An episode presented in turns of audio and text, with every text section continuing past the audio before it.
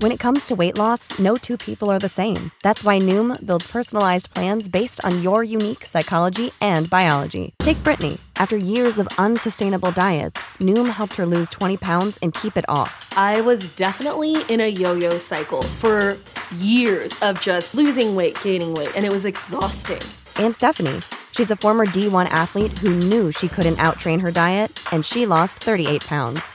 My relationship to food before Noom was never consistent. And Evan, he can't stand salads, but he still lost 50 pounds with Noom. I never really was a salad guy. That's just not who I am. Even through the pickiness, Noom taught me that building better habits builds a healthier lifestyle. I'm not doing this to get to a number, I'm doing this to feel better.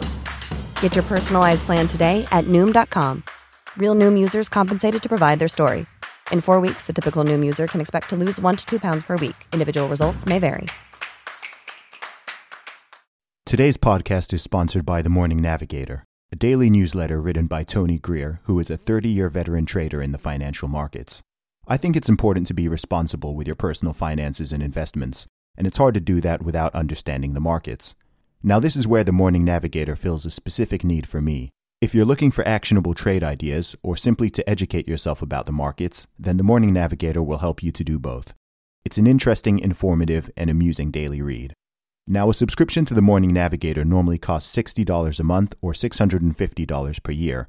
However, my listeners can go to tgmacro.com, sign up for a free one week trial, and apply the code ZUBY, Z U B Y, at checkout for a discount of either $10 off the $60 a month subscription or $100 off the $650 annual subscription. As you can infer, the annual subscription is a better deal.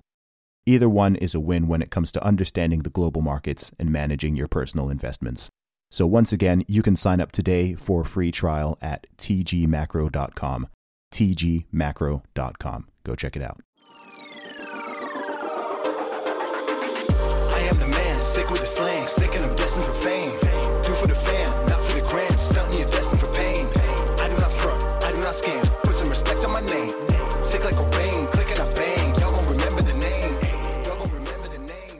What's up, ladies and gentlemen, boys and girls around the world? I would like to welcome you back to the Real Talk with Zuby podcast. On today's episode, we are going to be talking about the country where I grew up. We're going to be having a big discussion about Saudi Arabia. And to do this, I have got on Naif Harbi, who is the founder and the current president of a group called Saudis for Peace. How's it going, man? How you doing? Uh, I'm doing great, my man. Thank you so much for giving me this opportunity. Uh, I'm looking forward to actually share a lot of uh, of things in Saudi Arabia that people doesn't understand around the world. Actually, Yeah, sure thing, man. I'm I'm grateful to have you on here because you know, in lots of different interviews and all throughout my life, especially when I'm here in the UK or when I travel in Europe or America, I get a lot of questions about Saudi Arabia. And of course, with me, someone who grew up there, living as an expat and who went to school there as an expat, I'm sure I'll have certain experiences. And you, being a Saudi national, will have some different experiences and we'll be able to offer some perspective. Because I think it's a country that a lot of people have it's one of the only countries in the world where almost everybody seems to have uh, an opinion and sometimes a very strong opinion, um, despite the fact that most people don't really know much about it, let alone have ever been there. So I think it would be I've want, I've been wanting to do this for a while, and I think it'll be really really interesting. But before we get into that, can you uh, just give a little bit of an introduction to who you are um, and where you're from? uh, so uh, I am from a city called Medina. It's in the western of Saudi Arabia. Medina is the city that uh, Prophet Muhammad moved from Mecca to Medina. Uh, uh, and it's a holy city, uh, and I grew up in that holy city all my life. I did not like until I left Saudi Arabia in 2012. Uh, I did not speak English at all, so Mhm. I was like zero English, and I went to the states. So it's kind of the same experience. Like you, you, you, you, were, you were, you lived in Saudi Arabia, and I lived my younger years in America as well Mm, mm.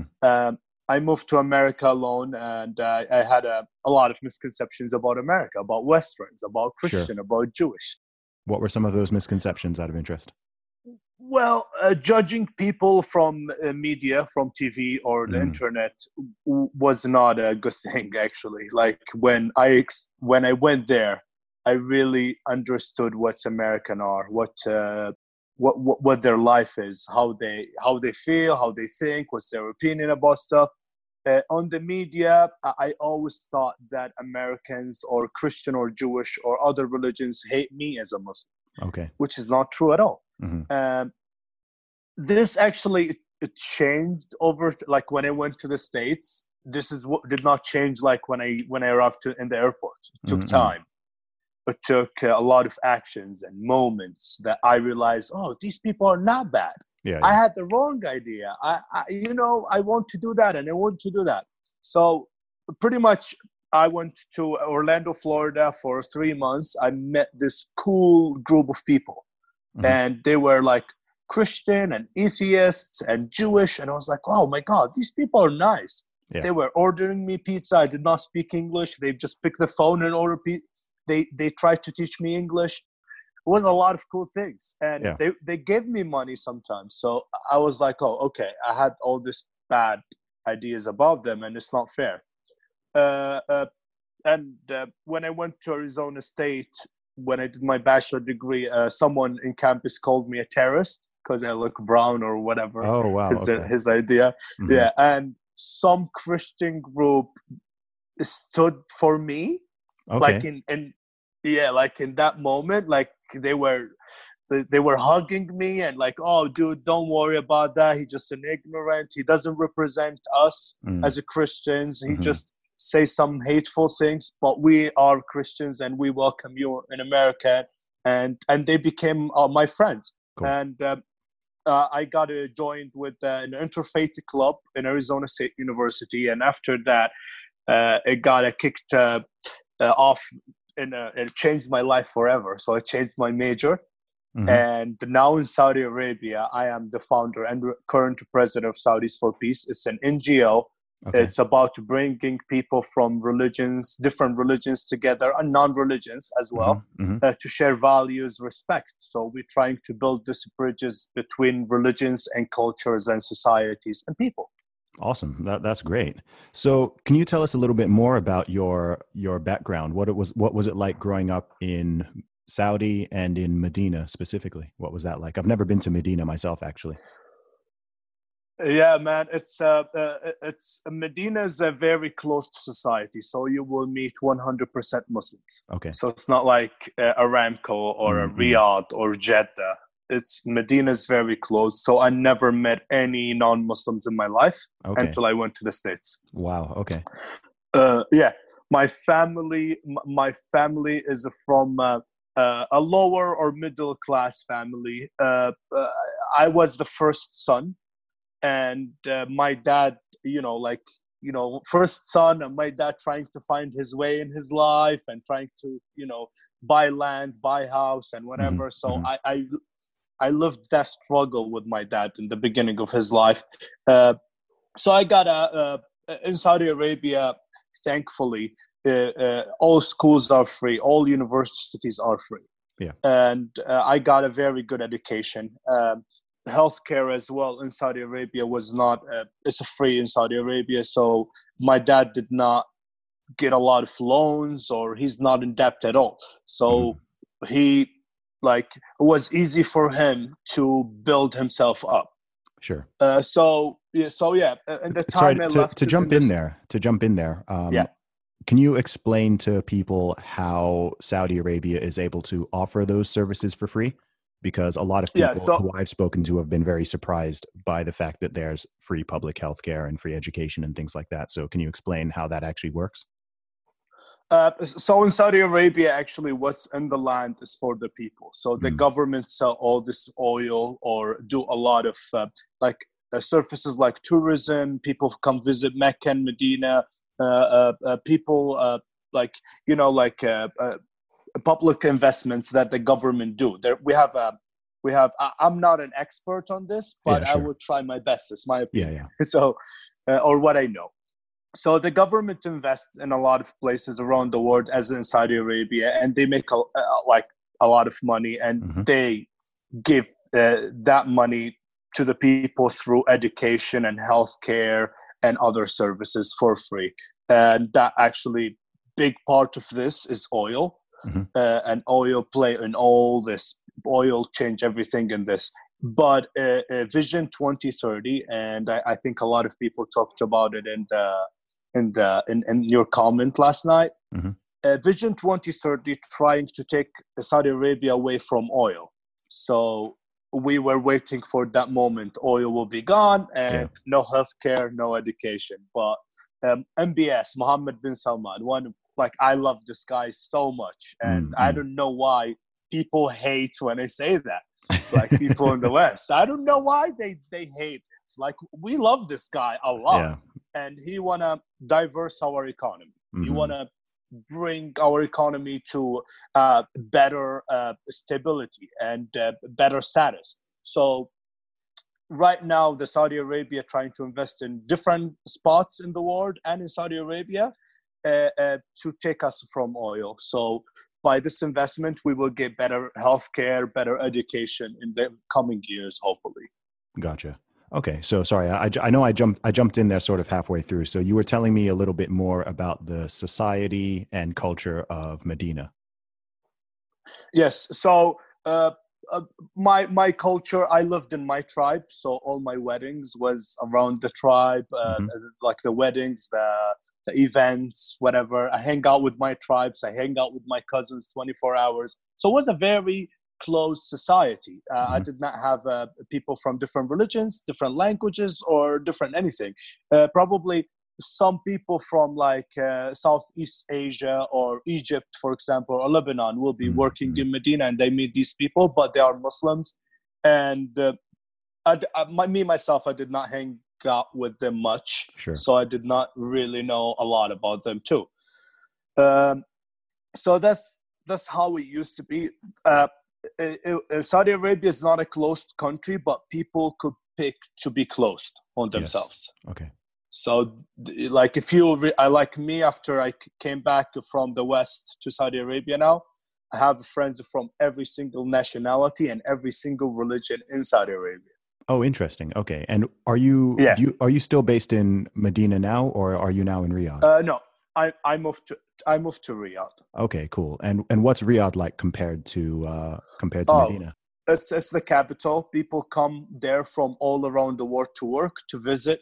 Uh, uh, tourism in Saudi Arabia just opened like uh, I think eight months ago, mm-hmm. and you mm. actually can get your visa uh, in five minutes okay. from online and just this come is, to visit Saudi Arabia. See, this this is a big change because I left Saudi in 2008 so I haven't been back to Saudi in 12 years. So I lived there from, I think, about 1988 till 2008. So about 20 years. Um, to give a little background, um, you know, my my dad's a medical doctor, and so he used to work for Aramco. I grew up in two of the different Aramco camps. I went to school there until I was in fifth grade, and then I went to boarding school in the UK, university in the UK. But during my whole time at boarding school and university, I was back and forth between the two countries. So from kindergarten or from preschool up until fifth grade, I was almost permanently in Saudi, uh, with the exception of occasional holidays outside. And then um, after fifth grade, when I was like 11 years old, um, up until the age of 20, I was back and forth between the UK and Saudi Arabia. So, you know, one reason, like I said, one reason I really wanted to speak to you and I thought this would be interesting is because, of course, me growing up there as a British national expat and living in the bubble, which is Aramco. You know, I would go outside and you know visit different cities like uh, Hofuf or uh, Al Khobar, uh, Dhahran, like lots of different places. But um, I'm totally aware that my own experience will be different to that of a Saudi national. And as you know, sometimes, as you alluded to yourself, um, you know, I did know I did know Saudis when I was there, but the expat community and the Saudi community. I don't know if it's still like this now, but at the it's, time it, it, was yeah, it was it was quite separated. So it's sort of two different worlds which have some overlap, but they kind of do their own things. I think I think my biggest projects Zuby right now, what I'm doing in my life is trying to build these bridges between expats and Saudi nationals inside Saudi Arabia. Mm. Uh, it's still segregated, uh, and let me tell you this: sometimes it's actually weird because these expats come and work in Saudi Arabia and they have misconceptions about Saudi Arabia. Oh yeah, yeah. And they live in it. Yes. and they always are scared they pick these compounds and it looks like oh they scared from the the people the, they scared from saudi citizens but they, if when they take five three years probably Mhm. they start to make friends outside that compound right Yep. and they start to explore saudi arabia and go to different cities and they they they don't miss the chance of knowing the saudi people and the saudi uh, heritage Mhm. uh, I- think one of the, my biggest projects right now to just destroy that segregation between expats and uh, Saudi citizens. I think Sure. Saudi citizens are very open Mhm. and they really want to know people and they welcome people. They're very generous. Uh, but the misconceptions some expats have about the community and these misconceptions they bring it from the west from the Yes. media from the internet to. Saudi Arabia. It's it's kind of this. I, I I think it's the same thing. What happened to me in the states, Mhm. but me in the states, uh, uh, that mindset got destroyed with two months. Yes. Okay, so let's talk about let's talk about misconceptions. Let's talk about facts. Let's talk about non-facts because like I said at the beginning, I mean people have the amount of different things I've heard about Saudi Arabia from people who have never been there despite the fact that I live there is is unbelievable. I mean, uh, even yesterday I posted up on Twitter asking people for some of their questions and you know, you've got people making very grand assertions and statements some of which are, you know, some of which are are correct and rooted in some fact some of which are not and it's weird because people feel they have this uh, sort of ability to make these statements about a country that they've never been mm. to which i, I just find strange because i'd find it weird if someone was doing it about the uk or america or nigeria or anywhere else right? If someone's never been to nigeria and they're there sort of trying to lecture me about exactly what nigeria is like i'd be you know a little bit confused in that regard. So let's talk about some of those misconceptions because i'm sure you've probably dealt with this even more than i have. So, what are some of the biggest misconceptions that you've experienced about Saudi Arabia, whether that is stuff to do with the culture or the, the religion or the people or perhaps even the government? What are your what are the mi- misconceptions that you experience most and how do you counteract those? Uh, I think uh, I cannot even count how many misconceptions I have heard in my life. Okay. But uh, uh, people sometimes, yeah, they, they have uh, they have. Okay, uh, it was it was uh, was something in the past, and it's Yes. not it's something that happened. Like for example, women driving. Like we had this question yesterday. Yes. Uh, women not able to drive. Uh, uh, this is actually from two years ago. Right now, it's not. It's an old. It's old news, and uh, yeah, this, we this is- should move on. Yeah, this is this is interesting because when I when I lived in Saudi Arabia, women were not uh, able to drive. Like I said, I left in 2008. So I think in that 12 years, actually, from what I understand, even you were talking about the tourist visas, women being able to drive. I saw that in uh, some of the restaurants in the cities and stuff. Like when I lived there, it was you know the men's only section, and then the family section for women and children. I saw that some of that is starting to uh, to come apart and to change. So I'm my my view on Saudi based on the snapshot of my own life is actually going to now be different from what it currently is now. So in terms of So- something for example like like women driving how has that what what's that like sort of in the real world now how has that how has that shift happened and what have been Man, man, let me tell you, I, I am I'm a Saudi. When I left Saudi Arabia in 2012, and I came back to Saudi Arabia 2019 last year, uh, it's a different country, man. interesting I Okay. don't know this country anymore. Like, look, right now you can go to any coffee shop and sit with a group of women and a group of guys together and talk. This is used to be not a thing 2012. Oh, no, This the is- Mutawa would be on you quickly. do that. no Yep, absolutely. okay Uh, can you uh, tell people uh, about Matawa Mutawa, uh, they don't exist anymore. wow okay At that's all. a big difference this is a big difference Yes. So uh, religious police and people tell you what's good and what's not uh, uh, uh, based on religious uh, views. yes They don't exist anymore in any, in any city in any city. wow okay that is a big change Yeah, in any city. They have offices, but like they stay in the offices and do like uh, uh, internet blogs about like uh, you should clean your like you should clean the the city. You should. It's a different even approach. Mm, okay back in the days before Mohammed ibn Salman, they took my phone was a Nokia phone, Mhm. and they looked everything in my studio if I had porn or not. Oh wow. yeah, that sounds more like the Saudi that, that I know. Yeah, so that was like old news, man. They took Okay. like the phone and they look. One time they cut my hair; it was long, and they were telling me like, "You're trying to uh, to do a, a, a David Beckham haircut." uh, this just doesn't exist anymore, and Okay. right now it, it makes me laugh when I when when I think about it. Like, Mm. what the hell is going on, man? And uh, like you know, like this is a change. I'm happy. I'm happy for this change. I love Okay. it because we actually becoming um, more open to others, and Mhm. we actually uh, more diverse today. Uh, when you come to Saudi society today, there is a big spectrum of ideas and knowledge and opinions. Uh, um, let me tell you one cool thing about Saudi Arabia, and I think myself, this is what changed my life, and I think this is what changed Saudi Arabia. Uh, in 2005, like this is early, before Mohammed ibn Salman. In 2005, uh, King Abdullah, the former king of Saudi Arabia, started a scholarship program. The scholarship program is to send Saudi kids to universities in the UK, United States, and China. You know how many people graduated from this scholarship? I don't One know. million people. Wow. Okay. One million. Mm. Uh, you know, this program is free tuition, free healthcare, and they give you $2,000 salary every month, Wow.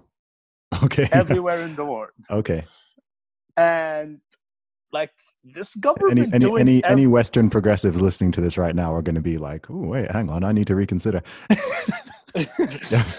yeah. man like you you and you know you know how many uh, how many paperworks i signed or a contract i signed before i left saudi arabia to Mm, pay that money back. One? Zero. Zero zero. Okay. i did not sign anything to say to saudi arabia i'm going to pay you back. Mm, and i just left. And i got uh, my degree from arizona state and i got another degree a master degree in the same program from ucl university college london and i had 100% opportunity Yeah. to stay in the us or stay in the uk mm. why i picked to come back to saudi Why? because i want to build my country Gotcha. i want to help my people Mm, i want to make the change here if you don't change home you're not going to change anything Gotcha. Gotcha.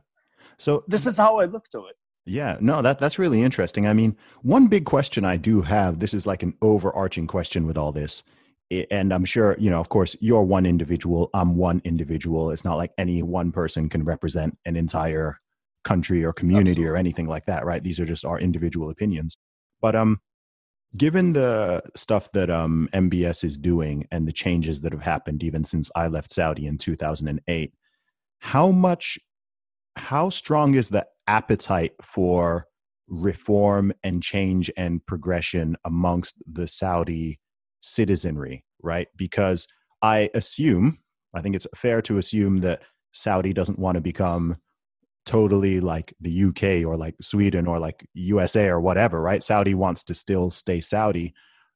But how can, how do, how would I put this? How, how will they balance that progression with maintaining some of their own traditions and beliefs and things like that because fundamentally the way a country like Saudi sort of works and the values and the culture and elements of the religion and things like that are very different in many ways to the way that western countries are. It's a it's a somewhat different model. It sounds like it's starting to move in that direction but how far how far do you want it to move in that direction? How far do the general public want it to how far do the government do et cetera i don't i don't know if that's a, a good question Yeah, I, I, yeah, it's, it's a very good Mm. question because uh, I see young people. uh, Seventy percent of Saudi Arabia are young, under Okay. the age of thirty. that's interesting yeah Seventy percent, Okay. and all the like a lot of them been traveling all around the world. I'm telling you, the program uh, in 2000, like it started 2005 until today's now it's King Salman program for Mhm. scholarship. Uh, it's it's uh, one million people came back from this. You like I think zero point zero zero one stayed in the states Wow. Okay. or in UK. okay. Most of the people are like me. They came Mm. here. Mhm. Uh, and they, they there's people graduated from Harvard, from Yale, from Oxford, UCL, big schools, Mhm. uh, and they come here. They absolutely, you know, have mix of the kind of the values. I Yeah. think I have that in my heart today. Sure. Uh, I kind of uh, have different values than the one who stated in the Saudi Arabia, like in Saudi Arabia University, right? Yes. but I think we're moving to to the direction to be normal. And to be normal is to have movie theaters, to have art around the city, Mhm. to enjoy music, and in the same time, to be normal is to pray to God as a Muslim, Yes. is to fast, is to keep your uh, family relations maintained. Actually, family is one of the biggest things in Saudi Arabia. yes. Uh, Vision Vision 2030 focused on all these things. Vision 2030 said diverse the economy, uh, open it for tourism, let people to come to us and see us and uh, know us, and we know them as well. Yeah. So uh, there will be different religions coming, different nationalities, different everything, different opinions. So we're gonna meet these people around. Uh, at the same time, we're gonna uh, Vision 2030 focus about the Saudi identity, how we keep us our strong identity and be proud about it. yes. Because something I, I really did not like about the West when when I was there, the West always looked to their model as the best model ever hmm and they always be like, "Oh, you don't have this. We have this. You don't have that." It's a different culture. It's a different society. It's a different everything. Yes. Uh, a, a, a tribal, like we have, we have tribes here, and let me tell you, the Al Saud family connection to the tribes of Saudi Arabia is uh, over three hundred years. Mhm. We love this family. We appreciate this family. Before 300 years, or until recently, until like before King Abdulaziz, my tribe, like my tribe, used to fight other tribes here. Mhm. These people who made the country mm, secure and they're actually doing great with the healthcare, with the education system, and they're doing good to the citizens. And we appreciate them and we love them and we are connected to them. Uh, but in the Western media, they don't like to hear this message. Yeah. They always pick a Saudi who talk negative about uh, the the Al Saud family or Mhm. the kingdom or the government. So they Mhm. put them in, in different media platforms. But my message, I never heard anyone saying that. Uh, and this is the majority of Saudi Arabia. Yeah. And yesterday I, I shared that in my Twitter, and they say, "Tell me what I'm telling to Zuby and uh, and his boss cat." And he, everyone was telling me, "Dude, just tell him this. We are actually normal, and we have a, a good mod. Like we have we have a good life here, and we are open, and we love everyone." Yeah. And I was like, "This is a very simple message, because going to your uh, to your uh, to your comments was was scary a little bit. Yeah. Yeah. it's like, sure, oh my sure. god." Yeah. People, like- people like- have a. like with all due respect yesterday like people like th- this one of the questions and you saw that as well like yasmine mohammed Mhm. uh, when when she said to you this oh you gonna take this blood money or whatever yeah, that money was a and, bit much. yeah. sh- yeah she did not even hear me talk Mm. she did not respect my opinion she said i have a propaganda and i have zero propaganda i'm just telling them i love my country this Yeah. is not a propaganda Yeah. i'm not telling you Zuby love my country Mhm. i'm not telling anyone love saudi arabia but i'm telling you i i am the citizen of this country and i love it so much and i love mbs so much. Mhm. so respect my choice of that and that's it.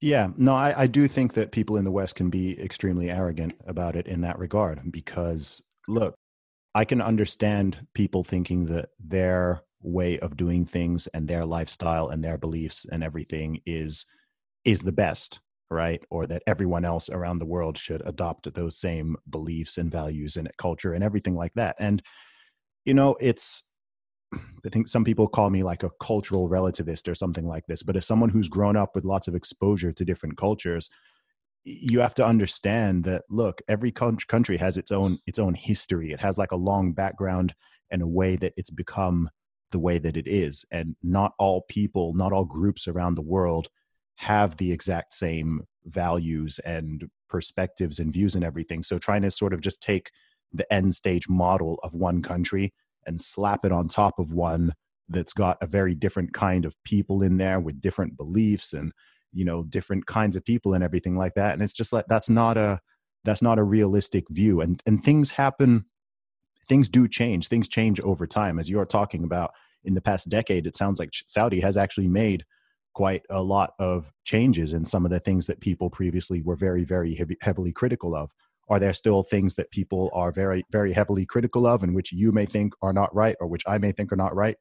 Yes but even in terms of using the word right that has some level of subjectivity just like everything. I mean you look at you look at politics you look at religion you look at people's just individual belief systems and ideologies like what is what is right? You know i know i know what i think is right but then there's someone else who thinks that no zuby's totally wrong on all this what i think is right and then someone else thinks this and someone else thinks that and look the reality is that life is complicated human beings are very very complicated both individually let alone collectively so I do think that it's important to at least be be open minded and be willing to listen to these different perspectives and learn whether you agree, whether you disagree.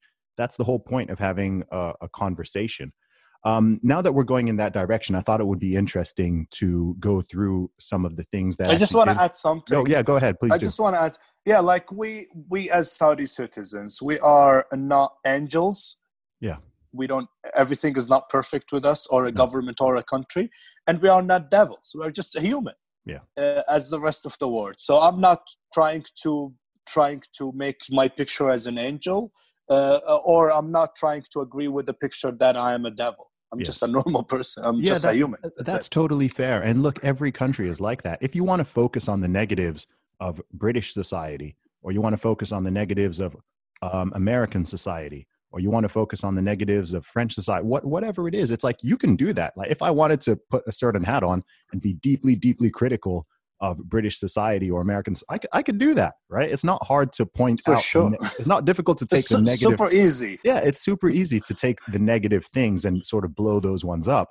But you can also look at the things that are positive and you know focus on those ones and i just think it's disingenuous when people choose to focus on all the positives in one society and then focus and then compare all the positives of this one society to all the negatives of this other one. It's just like that's not it's it's just disingenuous. It's not it's not fair. It is. And also what people do is they conflate government with people okay? So someone can be you could be for example someone could be very critical of the american government but that doesn't mean that you hate the american people or that you're conflating the, some of the government's actions with the actions of 330 million people.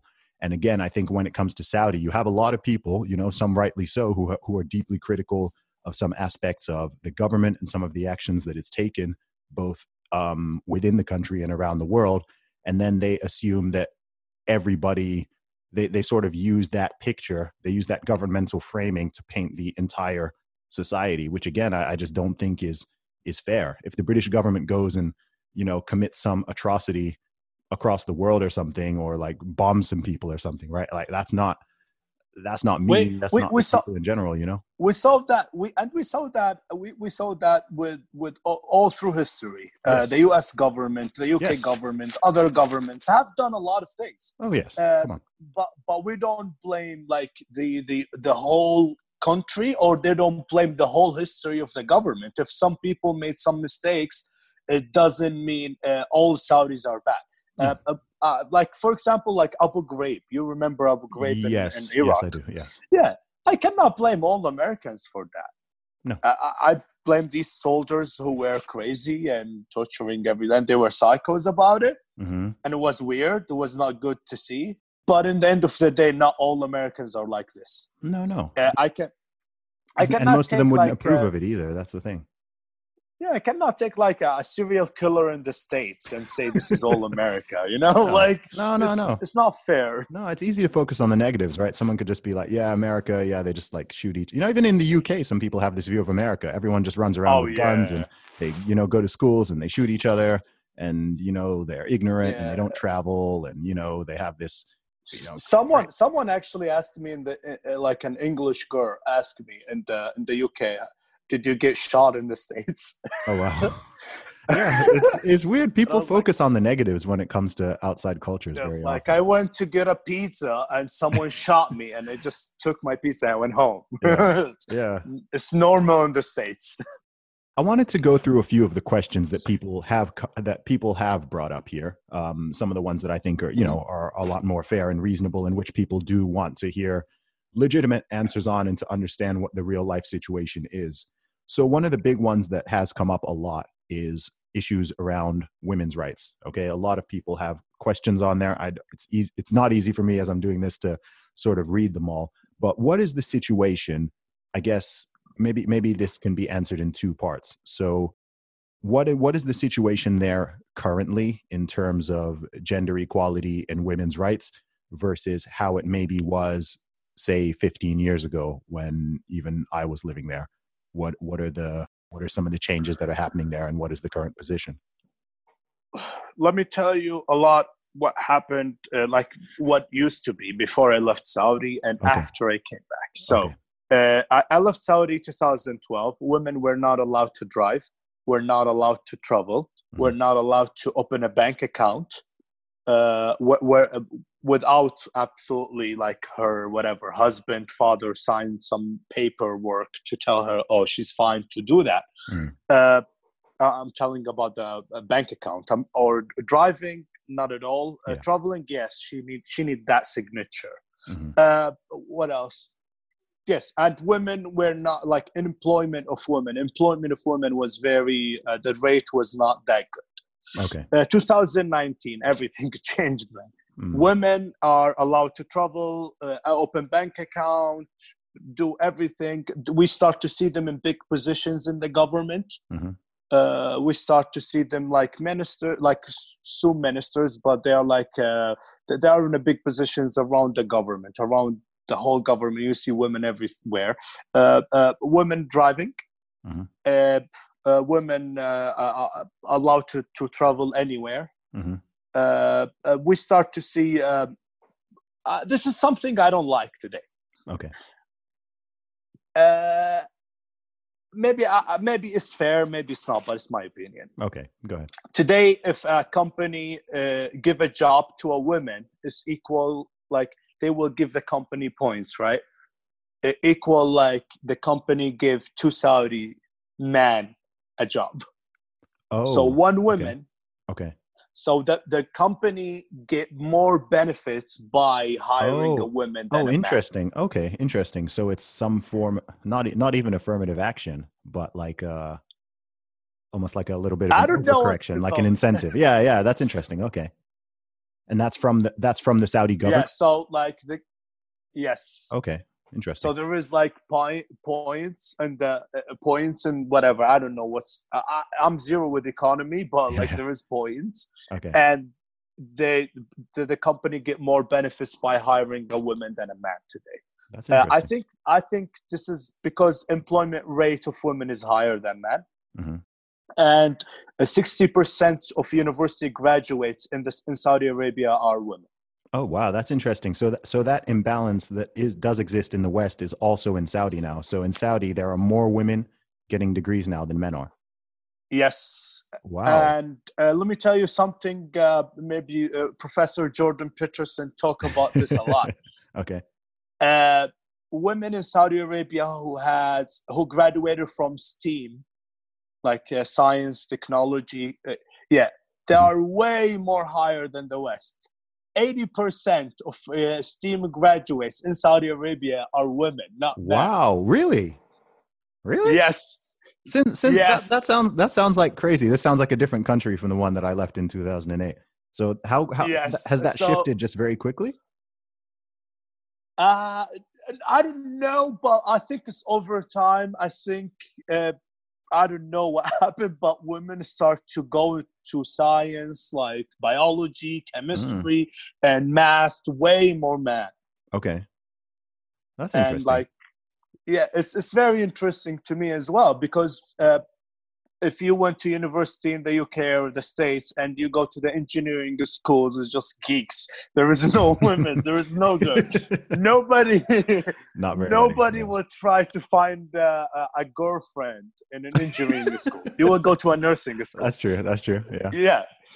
Yeah, but in Saudi Arabia, women are actually graduated from engineering more than men.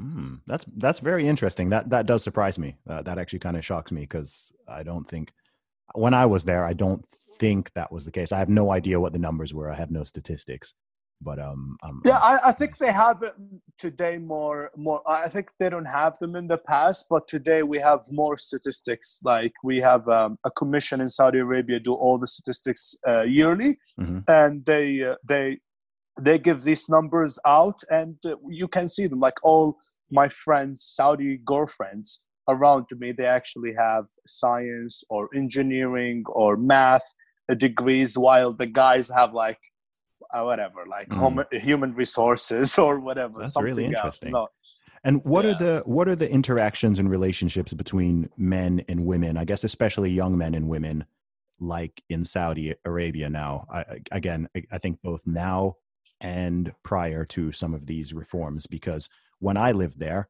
um, I mean, if I went out to uh, Dhahran or Khobar or you know, like part of real Saudi, it, again, it was it was very um, it was very segregated. I don't think a man could be with a woman unless it's his um, in public, unless it's his his sister, his wife, maybe um, a close cousin or his mother, like it, some something like that. Um, so you didn't see, like I said, in restaurants, even fast food restaurants and things like that, even KFC and McDonald's, it was segregated, men's only, um, and then family sections. So what are those relationships like now? How much of that has still been maintained, and how much of that is changing? before i left saudi arabia 2012 again sitting with a woman or bunch of women in the same table in a coffee shop or a restaurant as a, a man not relatives to them was forbidden. Okay.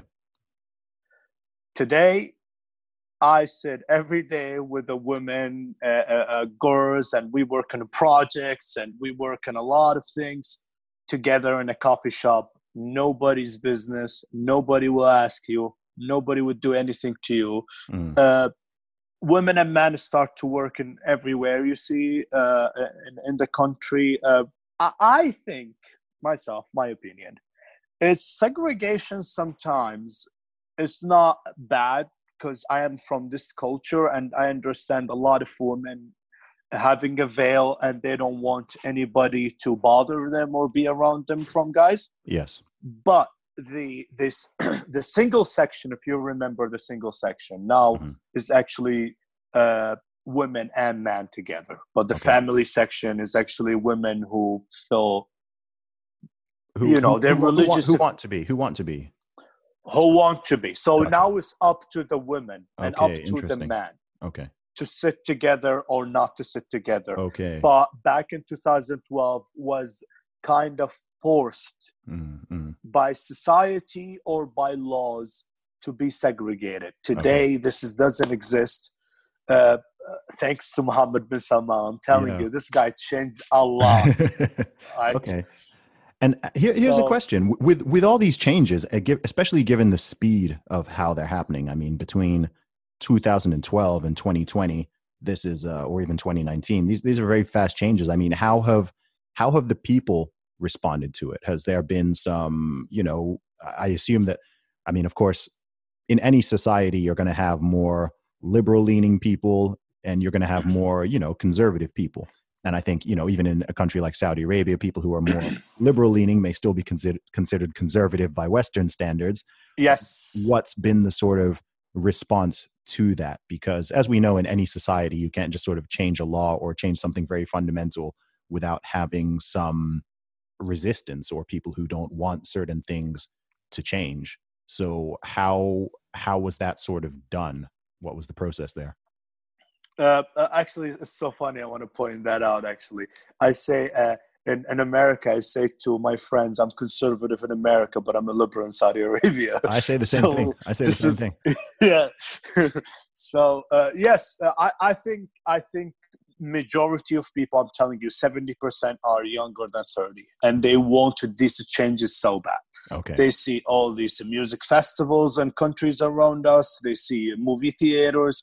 They have, they love to make movies. They want to, you know, they want to have movie theaters and they want to have uh, festivals like movie festivals or whatever. Mhm. Um, this is their right. They want it so bad, and actually, MBS when he comes to uh, to uh, uh, to his vision, he made that you know like for every young person. So when we saw this guy and we said, "Dude, I couldn't believe this." Like I'm telling you, Zuby, I want to say something. Me myself in 2015. I was working on my laptop in, in America, uh, making a project for interfaith to bring people from different religions together, right? Mhm. I closed my laptop and I was about to cry, saying, Oh, I love this so much, but when I go back to my country, I won't be allowed to do this. Mm, okay. And I remember I opened my laptop again. I said to myself, you know what? Maybe when I am 40, 50 years old, things will change and I will be able to do that. Mhm. But I did it after four years of that thought. That's interesting. This is how I don't myself, I don't believe the change. And I, I was hungry for it and wanted so much. Okay. uh, mo- the majority of people are with these changes. Absolutely, there is people who's conservatives, but the government right now did not force them Mm, to. If you want to be conservative, be okay. like we have a music festival this Yes. week. Like there, I went to a couple music festivals. Is Lil Wayne came.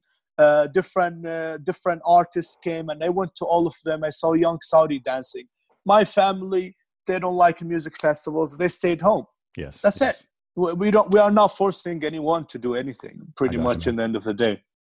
So the, the next question that actually leads quite well into one of my next questions because a lot of people um, on Twitter, especially when I was fielding questions, a lot of people were asking about religious freedoms. Right, that's a that's a big question people have when it comes to Saudi Arabia. So myself, like I said, I lived there for 20 years. Um, I'm a Christian. My family is Christian. We grew up, you know, prim- primarily in in the compound. So where I where I grew up, it was essentially like people could sort of practice whatever they wanted privately and you there there were no sort of church buildings but you can you can practice and you can do your services and you know whether it's in theaters or school halls or whatever it is. But my understanding always was that outside of that community outside of the compound then you know the country was certainly a lot more strict on not allowing any faith any religion other than islam to really you know allowing people to sort of practice in in public or you you couldn't for example bring a bi- if you brought a bible in through the airport for example they they'd confiscate it at the airport um and and things like that. So again what's that like now and you know maybe compared to 2012 Well, uh, uh, I- don't. I'm not a Christian in yeah sure 2012, sure. Of course of course. So I, I didn't experience that much. But let me tell you, uh, me when I went to the states, when I got into interfaith, I start to read the Holy Bible, start to read uh, the Old Testament, and I start to read Bhagavad Gita and different like religious books. And I got all these books in one box, and I came to the airport, and okay I was like, which which airport was this uh, uh, Riyadh. riyadh airport and okay I was like, yeah, and I was like, are they gonna take it? mm. And it was very clear. I did not hide it, and they just looked at it like, oh, like oh, Holy Bible, oh, and I was like, yeah, I'm just reading them like to learn. Mm. And it's like, okay, just go ahead. interesting okay I t- yeah, I took my box, and I think it would be ridiculous if they took them because they can't find them online, PDF version. that's true that's true yeah yeah, so it's like it's a very it's a ridiculous move Mm. to do, but uh, in in terms of of churches, absolutely, there is no churches built yes in Saudi Arabia around Saudi Arabia. Uh, I, I, we don't know about the future. I'm telling Mm-hmm. you, it's it's moving fast, and we don't know what will happen. But I, I think what what for example, Yasmine yesterday made it sound very scary they go to villas, they change their location and whatever, and there are not a lot But it's not like this. I think in Mhm. the compounds, they go to the theater hall or they go to different villas, and they know it's, it's Sunday here, and we're gonna pray here. And there is not that bothering people trying to make No. in 2012. What about today, where Saudi's more progress, open about different religions? There was an evangelical Christians group came to the king three months ago or two months ago, Oh, interesting. and they visited Saudi. And there was uh, a Catholic group came to uh, to Saudi a couple times. Like Saudi Arabia are uh, uh, Saudi Arabia has the center of King Abdullah bin Abdulaziz interculture and interreligious dialogue in Vienna, whereas uh, the board members is created of eight religions, and they all come to Saudi Arabia all the time. I think we moving in this forward, and uh, if we have an issue or if we have uh, a problem, probably some or I don't know what's the percentage, but some people are very closed mind towards non-Muslims, yes. and and this is what uh, Saudis for Peace here to do is actually clearing that vision. There is a bad Muslims and a good Muslims, and there is uh, a good non-Muslims and a bad non-Muslims, and you cannot generalize everyone. Uh, but I think people here are like, let me tell you, when I started Saudis for Peace, uh, it's very well attended uh, events. So we Okay. do one event every month, and around 100 to 150 people attend every month Okay. and that's very yeah that's a very big number and people are very thirsty to know a lot about this about other religions about how to connect with others how to speak respectfully to a Mhm, person from a different faith. So we're taking ba- not baby steps anymore. We're actually taking good steps and we are on the way to make a change. And hopefully mhm, I mhm. am part of this change in Saudi Arabia about looking to other people uh, with respect, Dif- Yeah. different religions, different uh, opinions, different anything. Just respect them. In the end of the day, and we're trying to get that done. Awesome, man. Um, a big question that a lot of people did have. This one is, uh, you know, I guess it's uh, might be considered a little bit, uh, you know, controversial or morbid, but a lot of people did have questions about some of the punishments in Saudi Arabia. Right? It's it's Okay. it's one I'm sure you get asked about it. You know, do they really chop people's heads off? Do they, you know, cut off the hands of people who steal or execute drug dealers and things like that? I know when I lived there, the answer was the answer was yes. It's not something that um I think a lot of people have the idea that you know you turn on TV and there's like executions going Yeah. on on TV and you you know everyone's like cheer. It's like I, I, mean TV, I, I never I never YouTube. Okay. Yeah like I, I never i never saw i never saw uh, personally witnessed any of this stuff. Maybe i was like protected from it. But you know i know the laws of the country. I know you know the the realities of it. So that's not i'm not in the business of ever trying to deny facts and i don't want to ever deny facts. So I, my answer was always yeah like that stuff does happen but it's not um i think some people may think that it's like a like an everyday occurrence It's like an event. yeah, yeah, like yeah, you know, like people go to football matches and you know, and oh, we're in Saudi, Yeah. let's go watch. Uh, It's like some people get pre-game, pre-game from yeah, that exactly. And I'm like, no, it's it's not like that. It happens, yes, but it's not like that. But of course, as someone who grew up in Medina, um, now lives in Riyadh, you'll have much more of a of a perspective on this than I do. I, I never saw it in my life, but yes, Okay. it's there. Yeah. Uh, uh, I'm telling you, they don't announce it. They don't tell people, oh, it's going to be an execution here. All of you come and see it. Mm, Uh, this is, doesn't happen. Uh, uh, the, the legal system is very complex because it's a different than any legal system in the world. yes. Let me tell you, if you kill one person, murder, only murder, not manslaughters or homicide. Yeah. We're talking about murder. So if you murder someone, uh, after a process of about 15 years, sometimes up to 30 years, hmm they will, they will, the court will say, well, you will be executed. But if the family of the victim forgive you, then there is no execution Okay. Interesting. Why this has happened some people say like i said it in the west and some people say oh this will be corruption because they will sell that blood money and take money and forgive him and whatever. Mm. Well, this is this is happening because it's a tribal. Yes. It's a tribal society. Mm. If this man killed this man tribe and he did not get punished, these two tribes will fight each other and you Mm. will create a war. Okay. Okay. So the legal system take the step to say, well, this equal this, but if they forgive you, it's done. The execution does not happen daily, does Mhm. not happen every Friday, does not happen sometimes not every month. Yeah. So it's very rare conditions, but they happen. Me Yeah. myself, I never saw one in You've my never life. seen it either. Okay. Yeah, and I think you are not allowed to film. You are not allowed to. Uh, and when you go there, it's not like you get in popcorn and you just see it.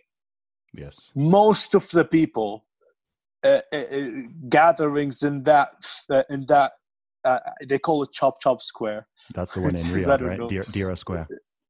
Yeah, some people some people say chop chop in English, but Yeah, I don't yeah, know yeah. what what is that square. it's it's nickname, uh, yeah. they making fun or some. Yeah, it's a nickname. Yeah. But most people attending that execution asking the family of the victim to forgive the murders. They ask they beg them. They say, please just forgive him. Mm. Until that moment. So people are not going there and be like thirsty to see blood. They are not there to yeah, they are not there to say, please kill him. No, they say, please forgive him. Just get him away. This process, even the king himself cannot get into it. Okay. What's the So what's they- the reason for that? Because of the tribal dynamic. it's a tribal dynamic and uh, the victim uh, family are the only one have the ability to forgive the king cannot forgive that guy Mm, mm. so it's very it's very different than like when you hear it from the west they make it sound i don't know disgusting it's like dark ages in europe Yeah. but it's not like that at all I understand. No, I understand. there's a lot of reasons and opinions and a lot of things behind that. Uh, Yeah. For the hands, uh, I think they stopped that long time ago.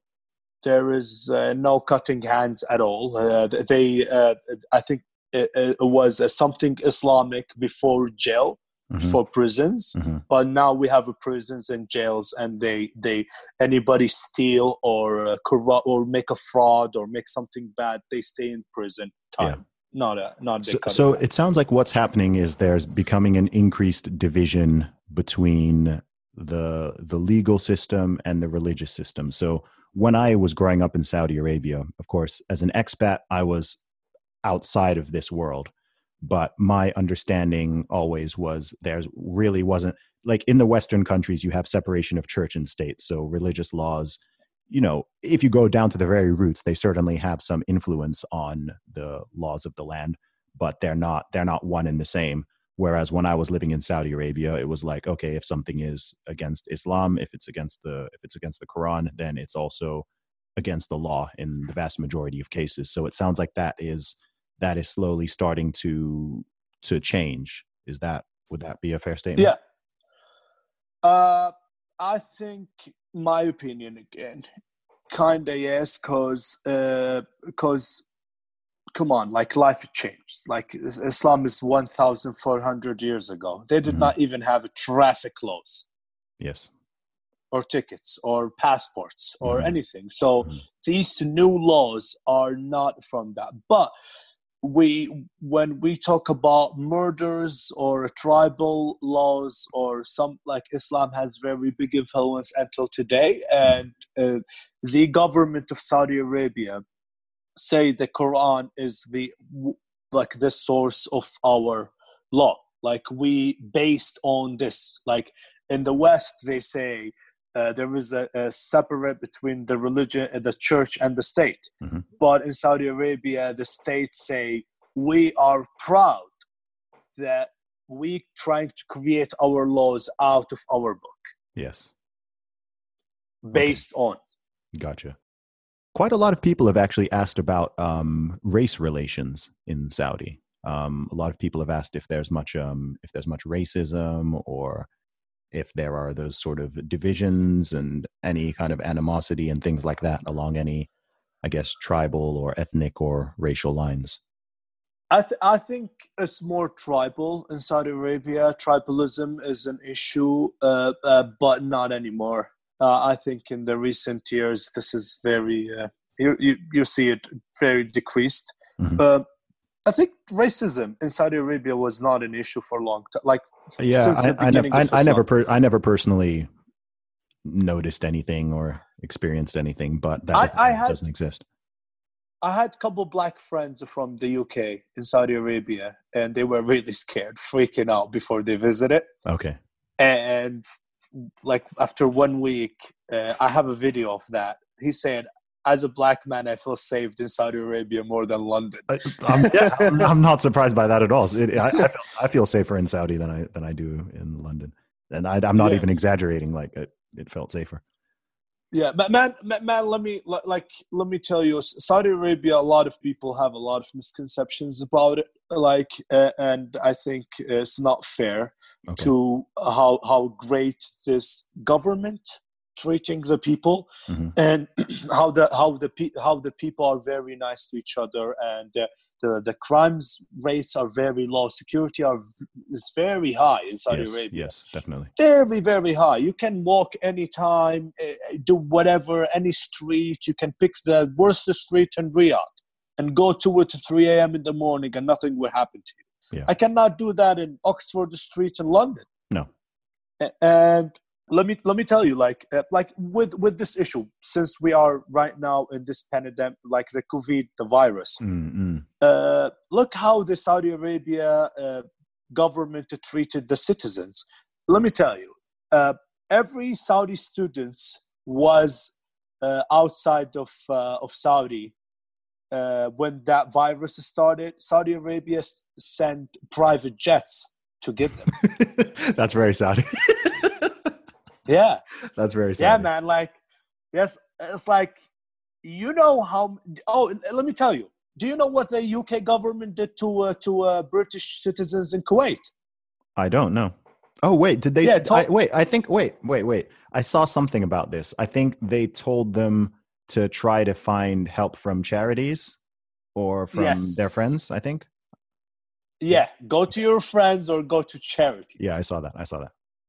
And Saudi Arabia is sending private jets, man, to get everyone. And Yeah. if they did not give you a private jet on time or there's issue happened, well, we will book you a five stars hotel so you don't stay with your roommates or or with your homestay. Mhm. It's it's just amazing treatment, man. And like someone was writing this on Twitter that Saudi Arabia sold everything to buy the comfort of its citizens. And I'm telling you, this is the truth. Just right now, like in this in this problem, we saw the government doing every single thing for us. Yeah. Like it's amazing how they started very early, Mhm. earlier than any country Mhm. we have uh, around uh, 500 uh, 500 people only got affected by the virus Okay. uh, they've been segregated from the people uh, they got all the pe- the citizen all around the, the world to saudi arabia uh, they they booked five stars hotel to the people and countries where people tell me about like how savage is my government Mhm. and how how bad is my government they don't see their government not treating their people right Yeah, yeah. and i'm telling you like th- this one thing uh, someone actually pointed the story of rahaf Is this the the rapper or? no rahaf no, the, the rapper uh, her- problem just the western media made, made a big case Yeah, I, I haven't really follow, I haven't really followed it, but I've seen a couple. Yeah, they said because she rapped, they she the no dude Nick, Nicki Minaj was here in Saudi Arabia. What are you talking about? Like, that does so surprise me. I don't think they'd have Nicki Minaj when I was living there. yeah, not at all. That uh, they have. I, I wish they get J Cole or they get uh, Drake soon, man. Mm, that would be I'm- cool. I'm That would be thirsty for, or Kendrick Lamar. I, Yeah. I'm looking for that. But the, the rapper, she she did not have a license when she filmed the video. That's only her issue. She did Okay. not serve jail time or anything. But uh, the Western media take a small story and make it very huge. Of course, they do this Uh, with everything. They do it locally too. Yes, yes. And Rahaf Rahaf Al Ganoon, she's she has a she has a she had a problem with her family, right? Mhm. Uh, her family treated her bad, uh, and she was an underage girl. She fled to Thailand, then fled to Canada, running Okay. away from her family. Mhm. Underage, 17 years old. When she arrived to Canada, the foreign minister of Canada was in the airport waiting for her Okay. made a big huge news whatever and she started to say well i'm ex-muslim i'm an lgbtq so they like her more Yeah. yeah. you know the lefty media Yeah. this is just like a way to say it Mhm. and she got there 17 years old girl it was a, f- a family problem and they made it a government problem they picture saudi arabia as an evil country treating their citizen bad women get a bad treatment from an underage girl running from her father Mm. which happened in the UK, which happened in the US, which happened everywhere. Yeah. Today, today, we're talking right now, 50 Canadians doctors are in China and China did not give uh, Canada did not give them an airplane to come to China uh, to Canada. To back to Canada. Yeah. Yes, 50 people. Mhm. They made that for a Saudi girl made the money they they they give to the Saudi girl was from Can- Canadian citizens tax, Mhm. from Canadian citizen work to just make a huge story against Saudi Arabia while their citizens suffering in a very huge problem in China and they did not get a, an airplane back to their home, which I is you. crazy. Yeah. And and I- really want people to look to their countries and their governments more than what they look to Saudi Arabia. I'm not I'm not trying to make you look up for me. Don't, like not not sorry sorry not look up.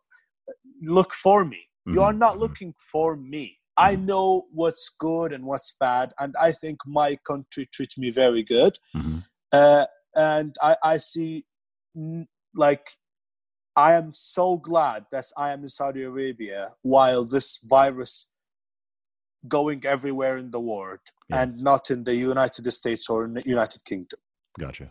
I feel way more safe here. Mm. And people should, I mean, like, they should uh, just hear me out. Like, you know, I, I yeah just. well i think look I, I, I hope that the people listening to this um you know, look i think we've we've talked about a lot of different things here and i think you know people are like i said people are interested in saudi because a lot of people don't know it, it's it's not a country that's that easy to get you know i think things are opening more but like i said it hasn't been open to tourism for a long time. So you don't meet a lot of people who have been there or who are from there. And most people 100% of their information is just coming from what they've heard or from the media. And as we know look some some of that has some of it is true some of it has kernels of truth some of it is untruth. This goes for any any story really. Like any story in the media you're always going to find some kind of spin especially if there's a political element to it or you know it's an international story or something like that. There's always an agenda. Depending on which newspaper even you read or which outlet you read you're going to get a very different picture. So i think Yep. conversations like this are valuable not just for myself and for yourself but for everybody listening. So before we we wrap we wrap it up i wanted to um i wanted to do maybe, maybe like uh three things on both sides so what are the three main sort of problems or issues or inequalities or anything like that that still greatly exist in Saudi Arabia that you think need to be changed or should change? And what are the three sort of best things about Saudi Arabia, whether that's the people, the culture? What are the three things as a Saudi national that you're sort of most most proud of? Um, I think the, the three problems probably uh, it's sometimes ignorance, and I think this is an issue all around the world. There is a lot of ignorance uh, uh, against people who's different. Yeah. Uh, I, I think the second one would be uh, just some some people are very closed on on themselves, right? In Saudi Arabia, like they they live in their tribe in their city, and they not they are not trying to open themselves to others. I think Saudi citizens need or uh, uh, uh, some of the Saudi citizens today need to open up to Mhm. learn more about others. Okay. Uh, third, I think one of the biggest issue in Saudi Arabia today. People spend too much on the internet, and in the internet, you know what's going on. Mm-hmm. People just say the worst things ever, Mhm. and if you ignorance plus going on Twitter a lot, you will just generalize everything. Yeah. You would sure. be like, oh, look, like I talk to Saudis here, and I'm telling you, like, oh, like I lived with a Jew and I lived with a Christian, and they were like nice people. And be like, well, I look to the Twitter, and they've been saying this about me. They saying Mm. uh, we hate Muslims. Muslims are terrorists, so I hate them too. And I was like, dude, this is just one person. We don't know what he's doing there. yeah. Yeah. Uh, so I think ignorance plus internet is very bad Gotcha. three things about Saudi, man. Uh, I, think we have uh, more than Saudi a lot. I think the relationship between the government and the, and the people are very unique.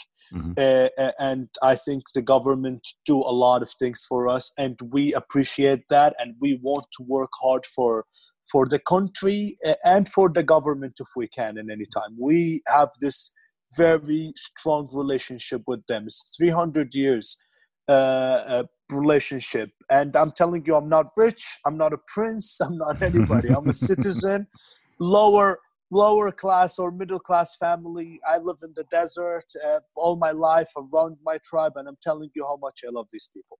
Yeah. Uh, second thing uh, would be the family values of Saudi Arabia. Mhm. Families always 1st Mhm. So, like always, your relationship with your family is very, very, very strong you would see uh, if anything happened to me i'm a grown man. If, if if i got bankrupt in one day my dad will be there. My brother will be there. Everyone will be there. Yes. this is why there is zero homeless in saudi arabia. Mhm. there is no homeless at all. You see Mhm. homeless everywhere in the world but in saudi arabia there is no homeless. A third i would say I think is saudi arabian heritage. I think we have a very rich heritage uh, I think people who lived in the desert all their life Yeah. to make it to be rich today, they have some cool story to hear. You know, like they have some cool story to say to people and to people to hear about that story. Mhm. Uh, dude, I'm here. My air condition not working because the voice, but it's very hot. I don't know how they survived this to build this amazing city of Riyadh, amazing city of Dammam, amazing city of Hafuf. Mhm. And this is only 70 years old, man. It's not even that old. Yeah. Yeah. So they made it. They made it from long time. I, I, I- I think my grandfather went said it to me once. Said because people were generous, we made it to this day. Gotcha. Because when I am hungry, when I'm broke, my neighbor used to Mm. feed me. Mhm. Mhm. And when he's broke, I feed him. And this is how they made it. And I think this is a cool story, cool heritage. And I think people missing out not hearing from that. And then I want to say something actually. Uh, if you don't know a lot about Saudi, I know we doing as Saudi citizen, we're doing a poor job to tell you who we are and our relation with the government and a lot of things. Yeah. Uh, and maybe the, the, the platform or media doesn't put a lot of Saudi who talk positively about Saudi Arabia on the on the media. Mhm. I'm telling you, five minutes, get your visa, come to Saudi Arabia, and look, find any Saudi in Twitter and tell him I'm coming and I think he will host you. He Yeah. will give you a tour. He will feed you. He will do everything, and you wouldn't. You you would have the biggest, uh, like the best, and biggest trip in your life. Yeah, people Like, are very people are very you- hospitable. I can vouch for that. I always I always talk about people's hospitality and just welcoming nature in Saudi. That's very very real. Uh, it's it's it's it's crazy how how we are very generous. Like one time, like uh, uh, Ruiz and Joshua fight was in Mm. Saudi Arabia. Yeah, yeah. Uh, and I was there hosting a couple of friends uh, from the UK and the States. And one of them commented about the weather and say, "Oh, it's raining." Uh, inside me, you know what, what, like, what I was thinking. You were probably grateful that it was raining. I don't know. No, no, no, No, no, okay. not. I, I, I was saying, I was saying to myself, I wish I had control over the weather, so I make my friends have a good time. Oh, okay, okay, yeah, yeah, okay, okay. So uh, that thought is very crazy because I would never think about this. But. I was did just, I'm just surprised it was raining. no, they were surprised there was raining. It was in Yeah. the middle of the winter. It rains a lot Okay. in Riyadh.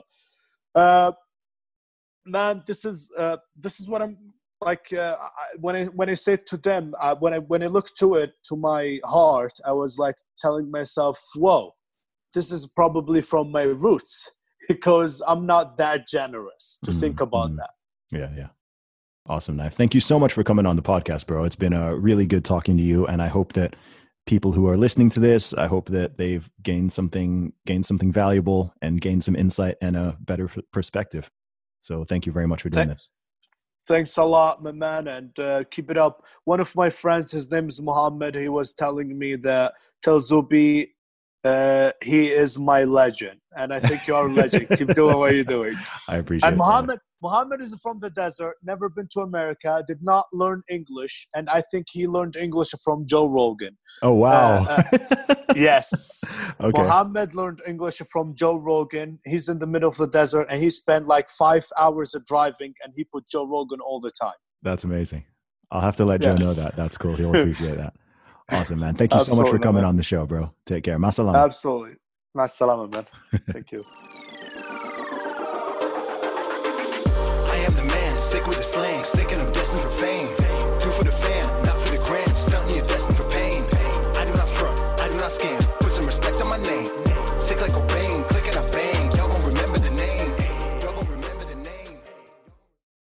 For the ones who work hard to ensure their crew can always go the extra mile, and the ones who get in early so everyone can go home on time, there's Grainger, offering professional grade supplies backed by product experts so you can quickly and easily find what you need. Plus, you can count on access to a committed team ready to go the extra mile for you. Call, clickgrainger.com, or just stop by. Grainger, for the ones who get it done.